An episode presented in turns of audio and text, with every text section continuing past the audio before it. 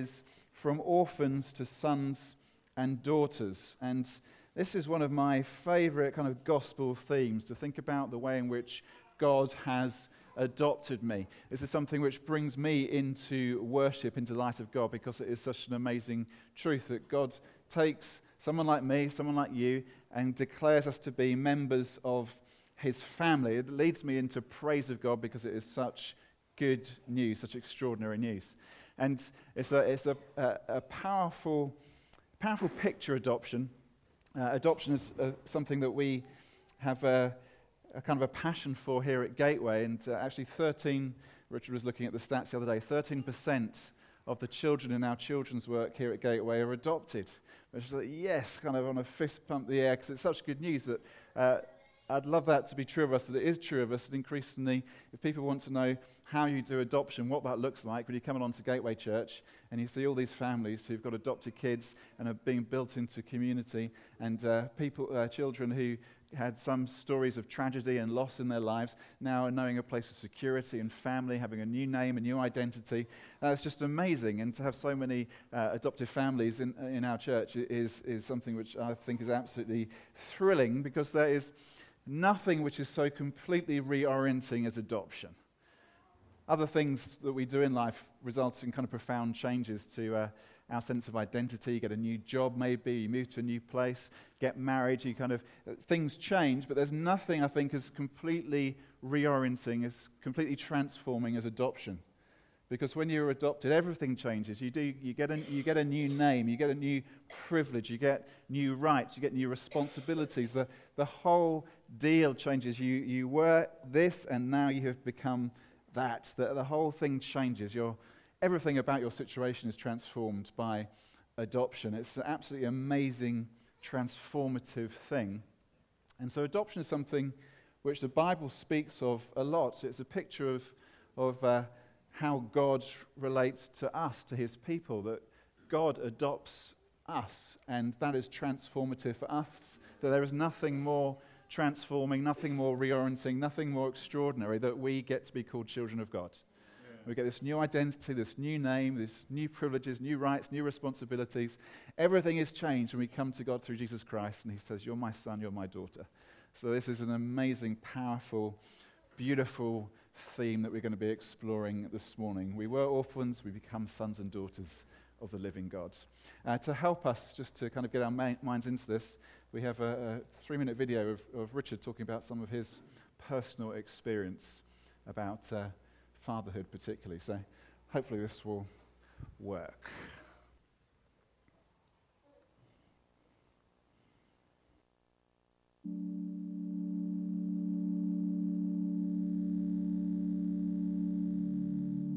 I grew up in Johannesburg in South Africa, and when I was a child, things were tough.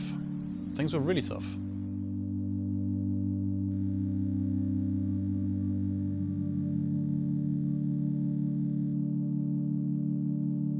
When I was 11 months old, my dad just upped and left, which sent a complete shockwave through our family and had a number of ramifications.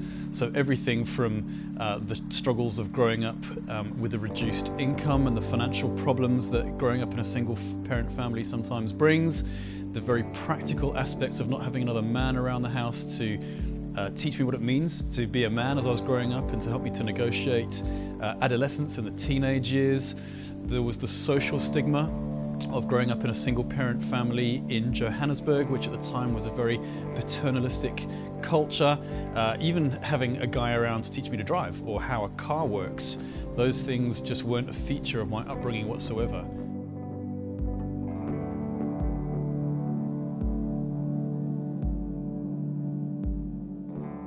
Many years later, when I was 24, for no apparent reason, I walked into a church building and someone said something to me which really unlocked something in my heart.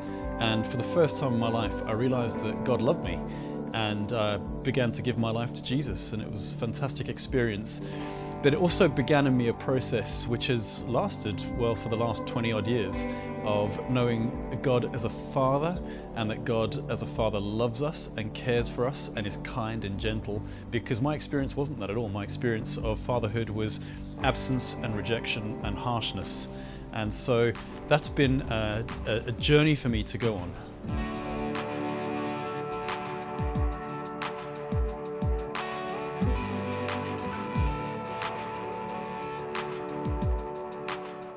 I'm a father now myself and love being a father, and obviously understand much more now about what fatherhood means than my previous life experiences had taught me. And I want to continue to be a good father. And uh, I recognize that in order to do that, I need to remember that God is my good father. And honestly, that is uh, sometimes a struggle for me. I need to come back to the disciplines of remembering what He's said in His uh, word to us in the Bible. It says in John 3:16, because God loved us, loved me so much that He gave His only Son Jesus to die for me. Um, I love the story of the prodigal son in Luke 15, where the son returns home and the father uh, isn't harsh and aloof and distant, but he runs to the son and he embraces him and he robes him and he uh, just loves him and says, Quickly, we're going to celebrate now. And um, I think that's so important for someone like me to remember uh, because it's a picture of how much God loves me.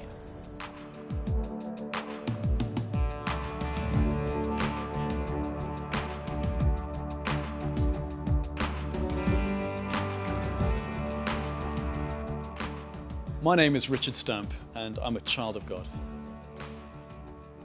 Hey! Well done. Thanks, man.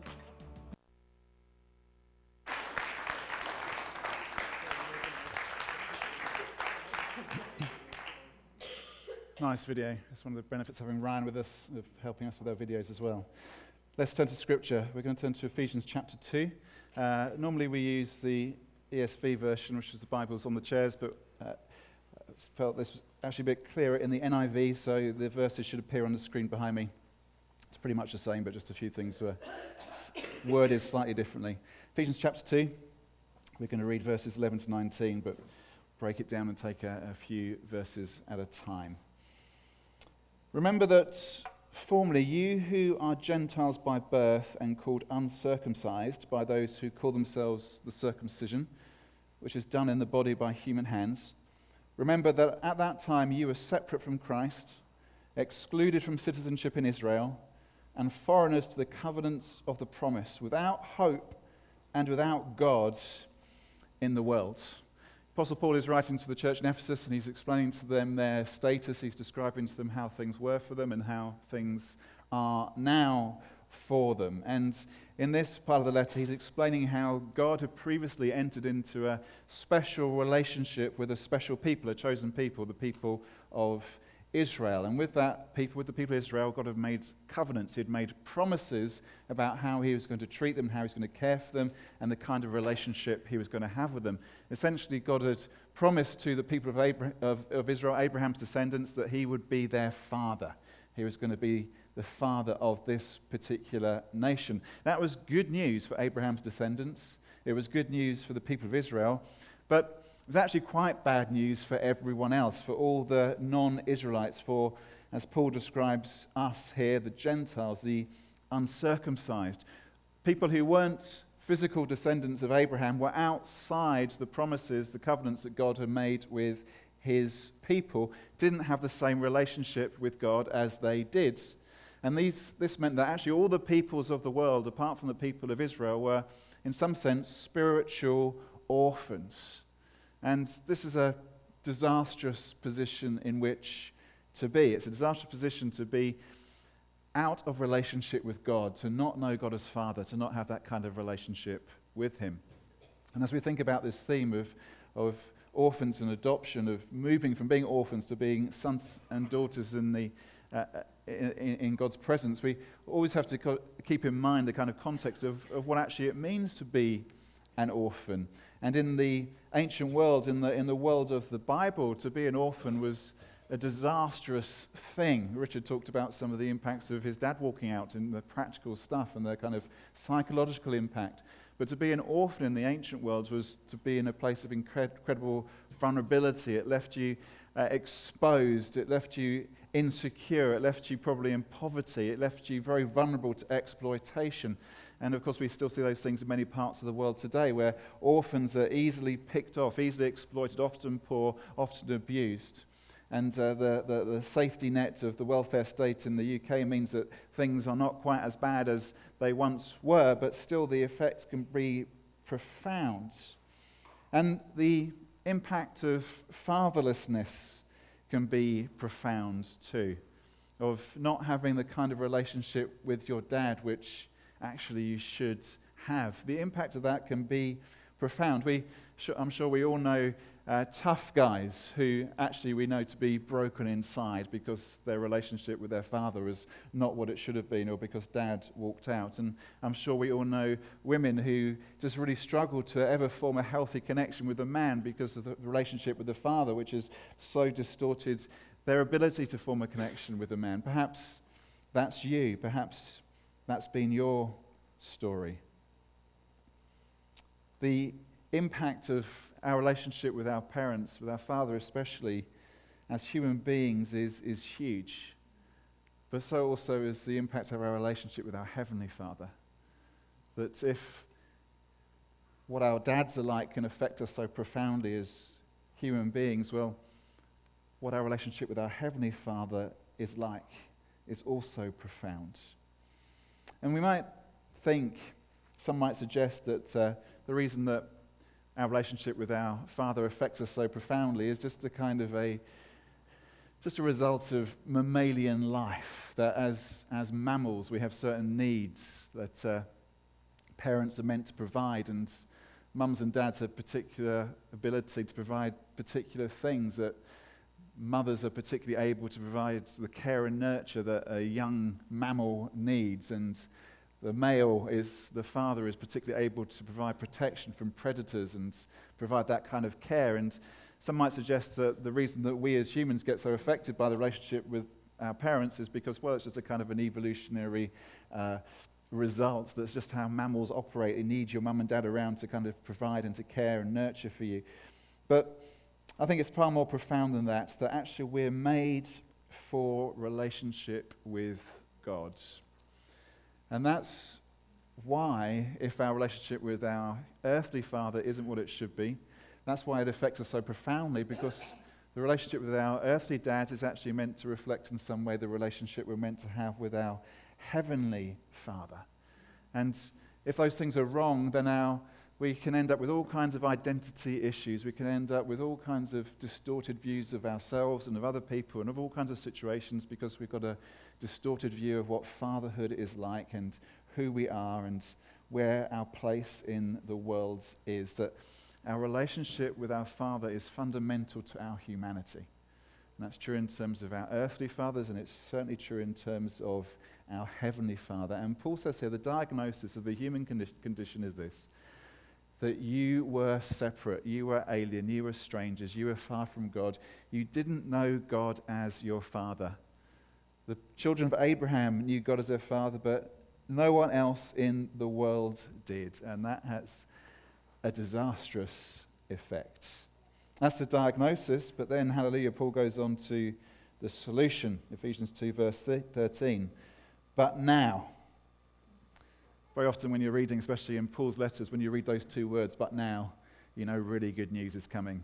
But now, in Christ Jesus, you who were once far away have been brought near by the blood of Christ.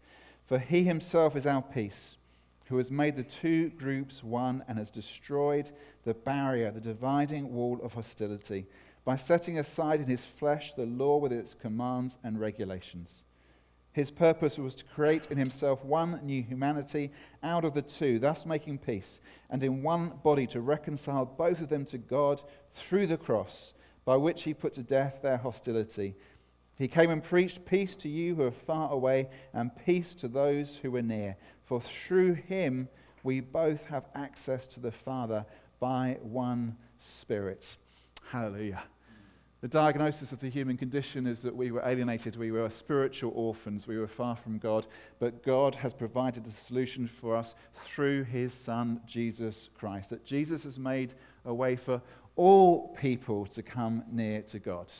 And Jesus, in doing that, has broken down the division that previously there had been between Jew and Gentile, between God's people, the people of Abraham, and everyone else. Jesus has removed that division and made a way for all the peoples of the earth, whatever your ethnicity, whatever your nationality, whatever your heritage, whatever your ancestry, for all peoples to come near to God. He's broken down and destroyed the division between those who were in and those who were out.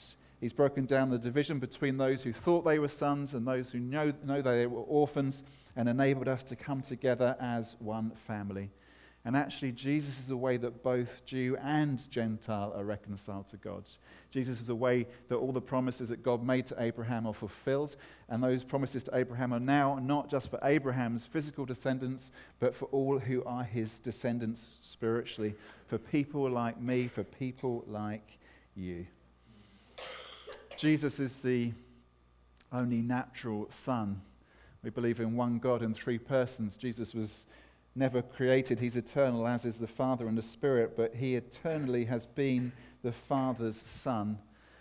And everyone else who becomes part of the family of God is adopted by the work of Jesus Christ.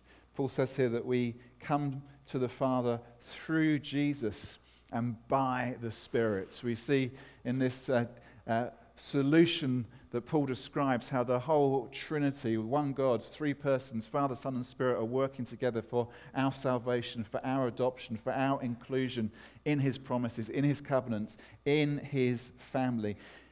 God works that each one of us might be rescued from our spiritual orphan status and brought into sonship and daughterhood before the King of all kings.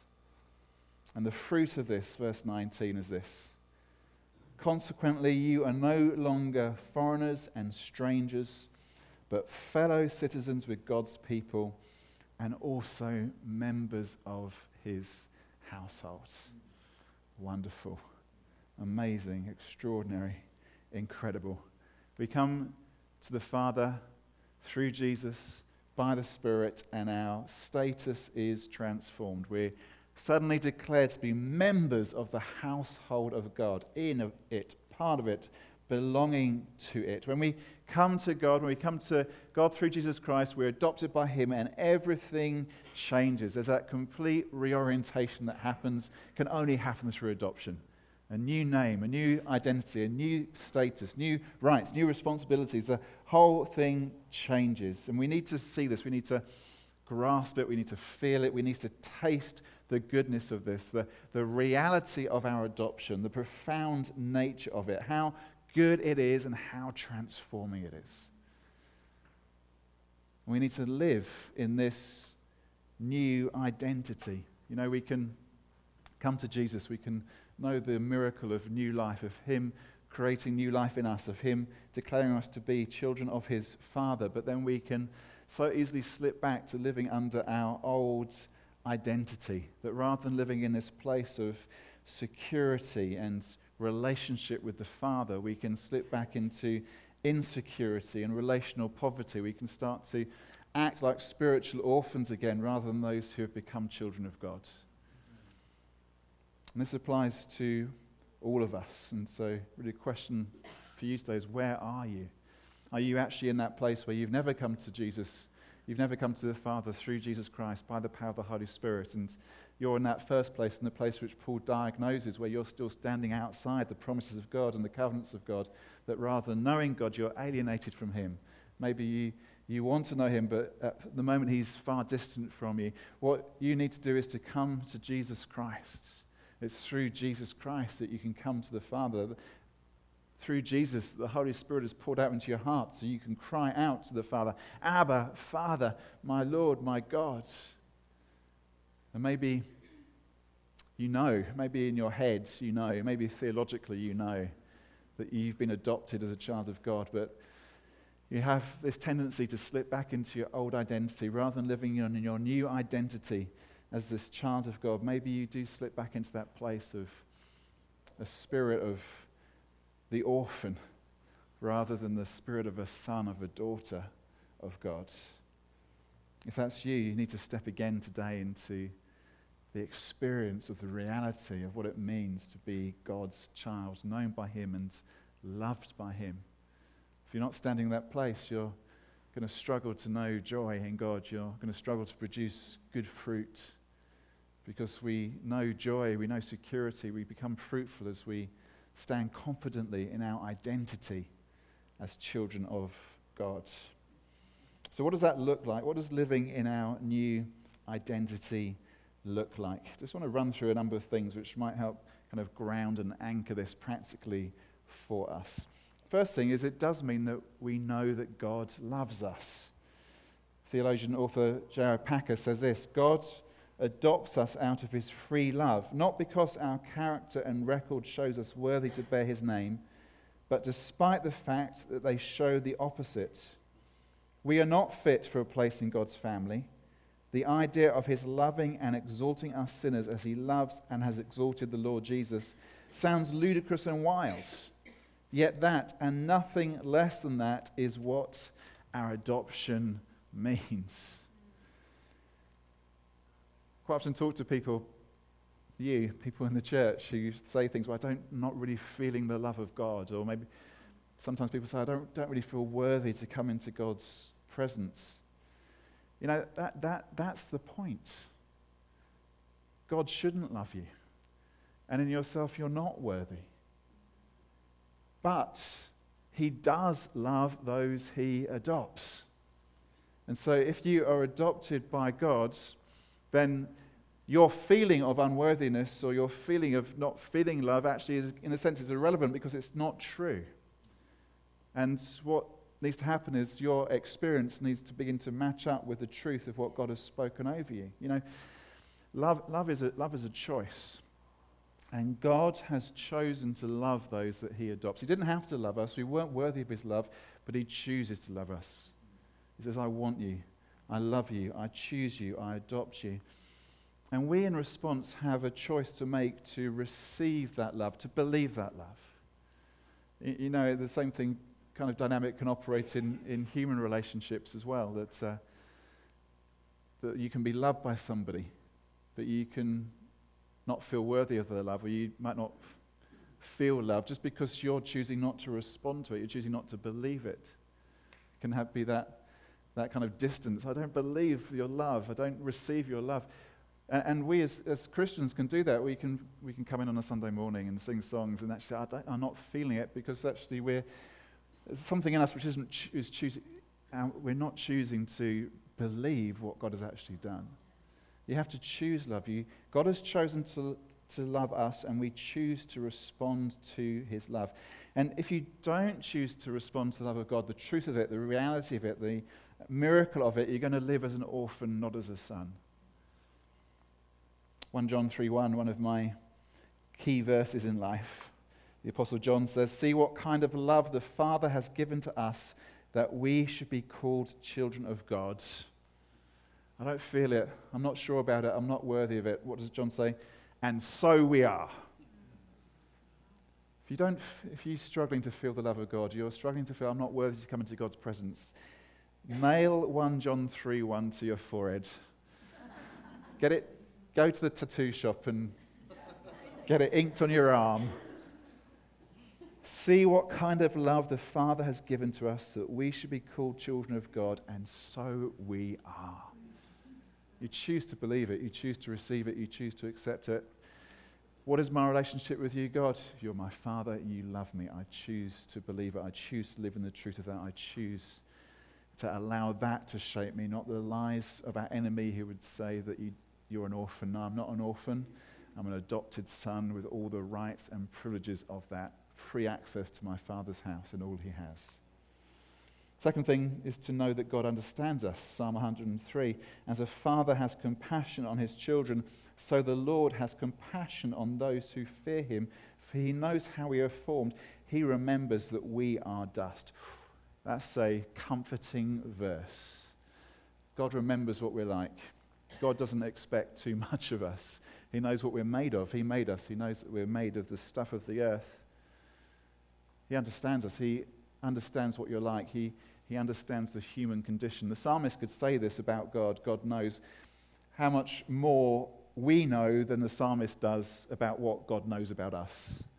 Because we know that God has walked among us we know that God in Jesus Christ has come and he has inhabited a body made of dust and he has experienced human life in all its weakness and its frailty. God understands us. As an adopted son, daughter of the Father, he understands you. Has compassion for you, understands your limitations, understands your weakness.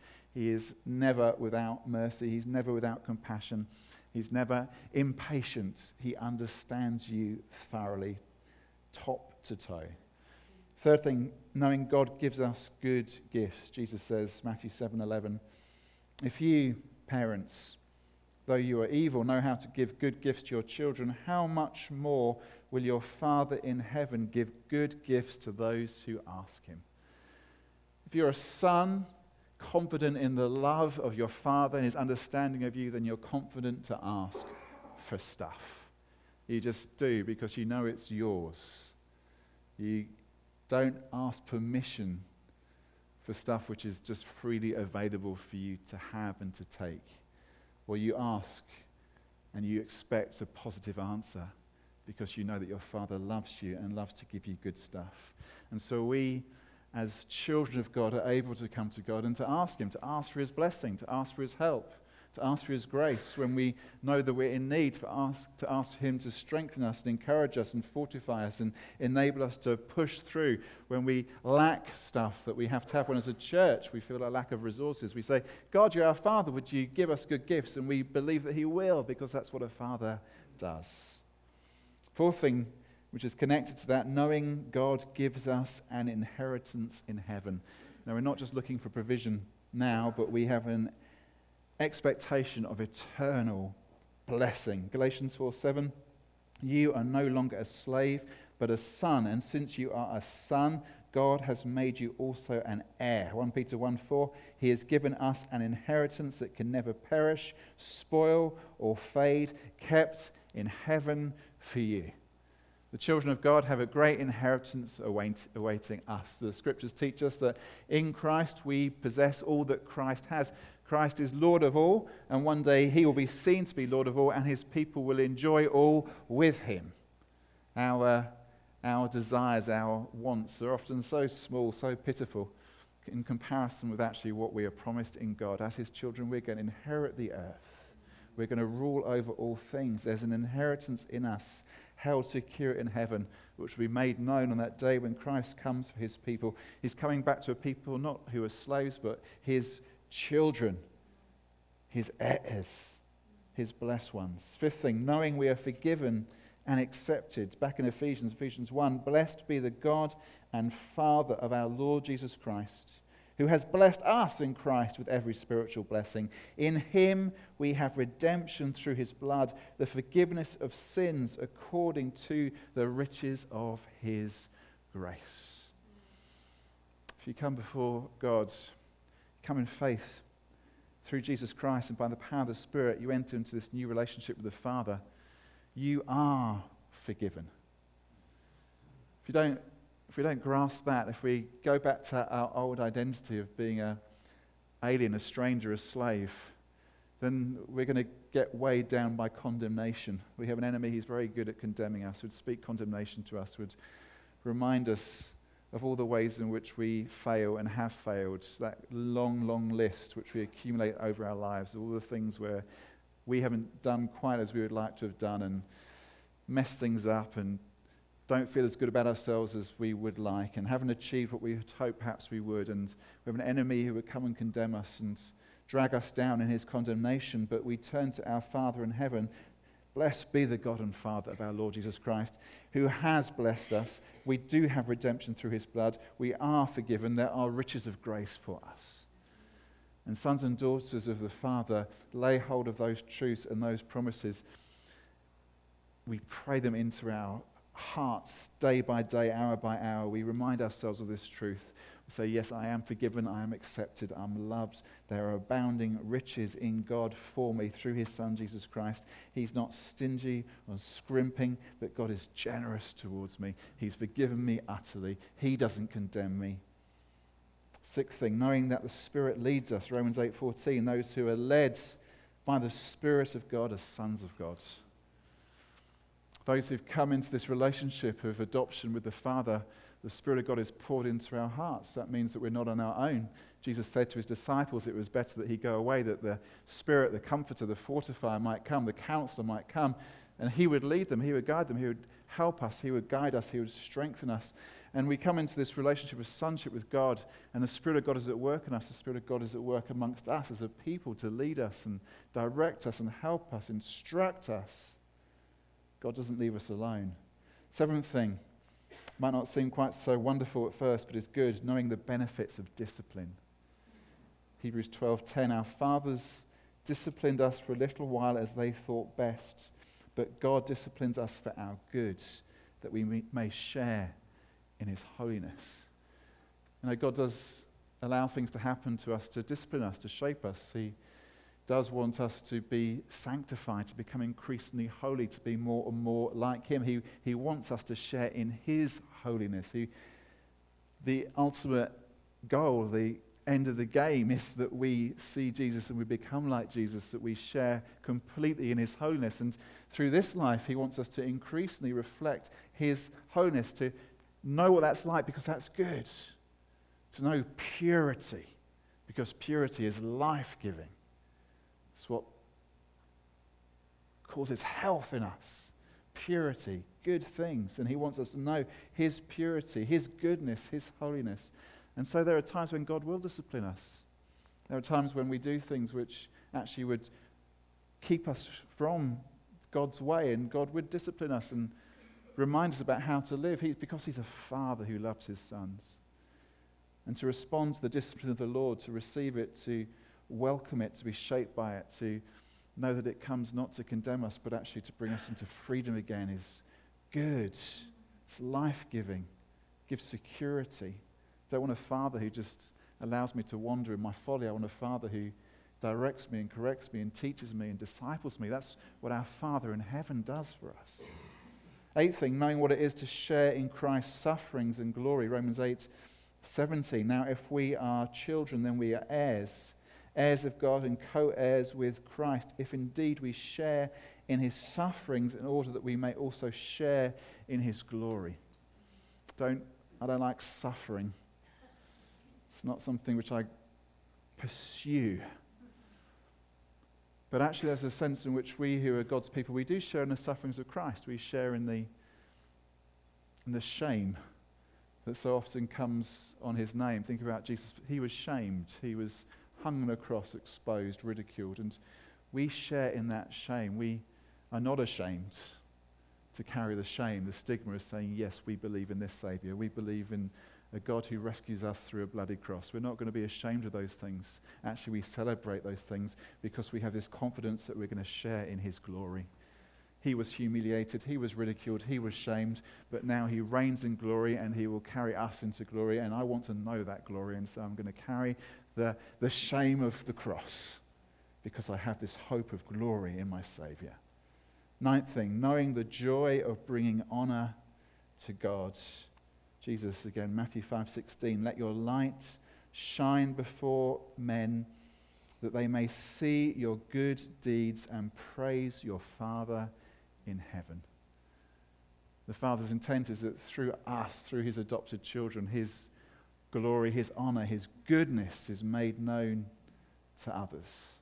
In the, in the ancient world, when the, a head of a family, the paterfamilias as he was called, adopted sons, he was responsible as the head of the household, as a father, for ensuring harmony amongst his sons, amongst those who were natural sons and those who were adopted sons, the whole household together. He was responsible for maintaining order and harmony in the house. But adopted sons had a responsibility to ensure they did nothing to bring dishonor, disrepute, discord upon the father. You're adopted and you have that responsibility not to bring shame upon the one who has adopted you, but to live in a way which honors him and causes others to honor him. And when we do that, that brings us into joy. It's a joyful way of living, to live in a way which directs praise and honor to our Father in heaven, that brings us into joy. It's an aspect of our worship. It's what we're called to do, and it's what sons and daughters of the King do.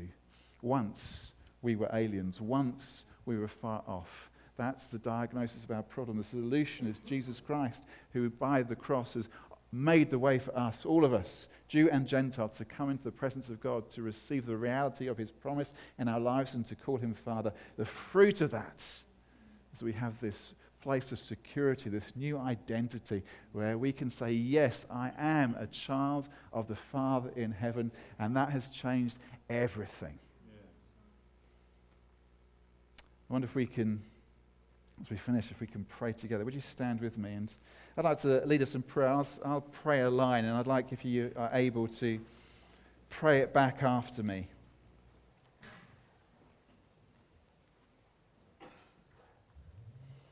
Let's pray. Sovereign Lord, thank you that we can call you Father.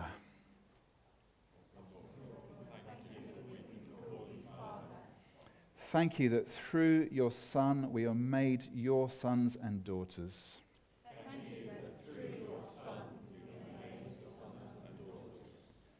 Thank you that by your Spirit we are brought into your presence.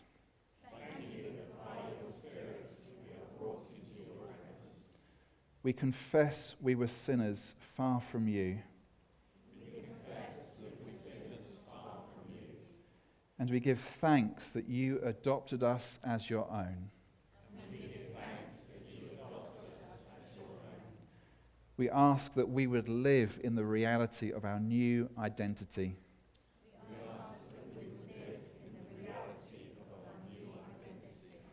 We choose to believe and receive your love.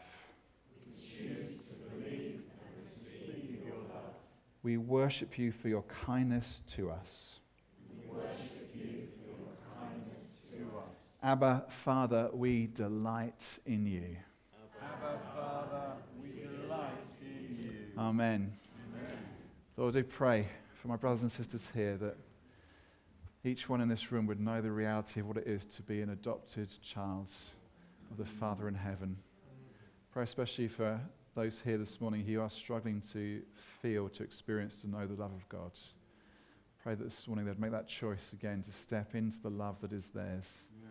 That as we break bread and wine in a few minutes, and says that coming to you, that enacted stepping forward to, towards Jesus Christ, represented by the bread and the wine, there would be an encounter with, an experience of the love of God, which is real and true and sure and ours by right.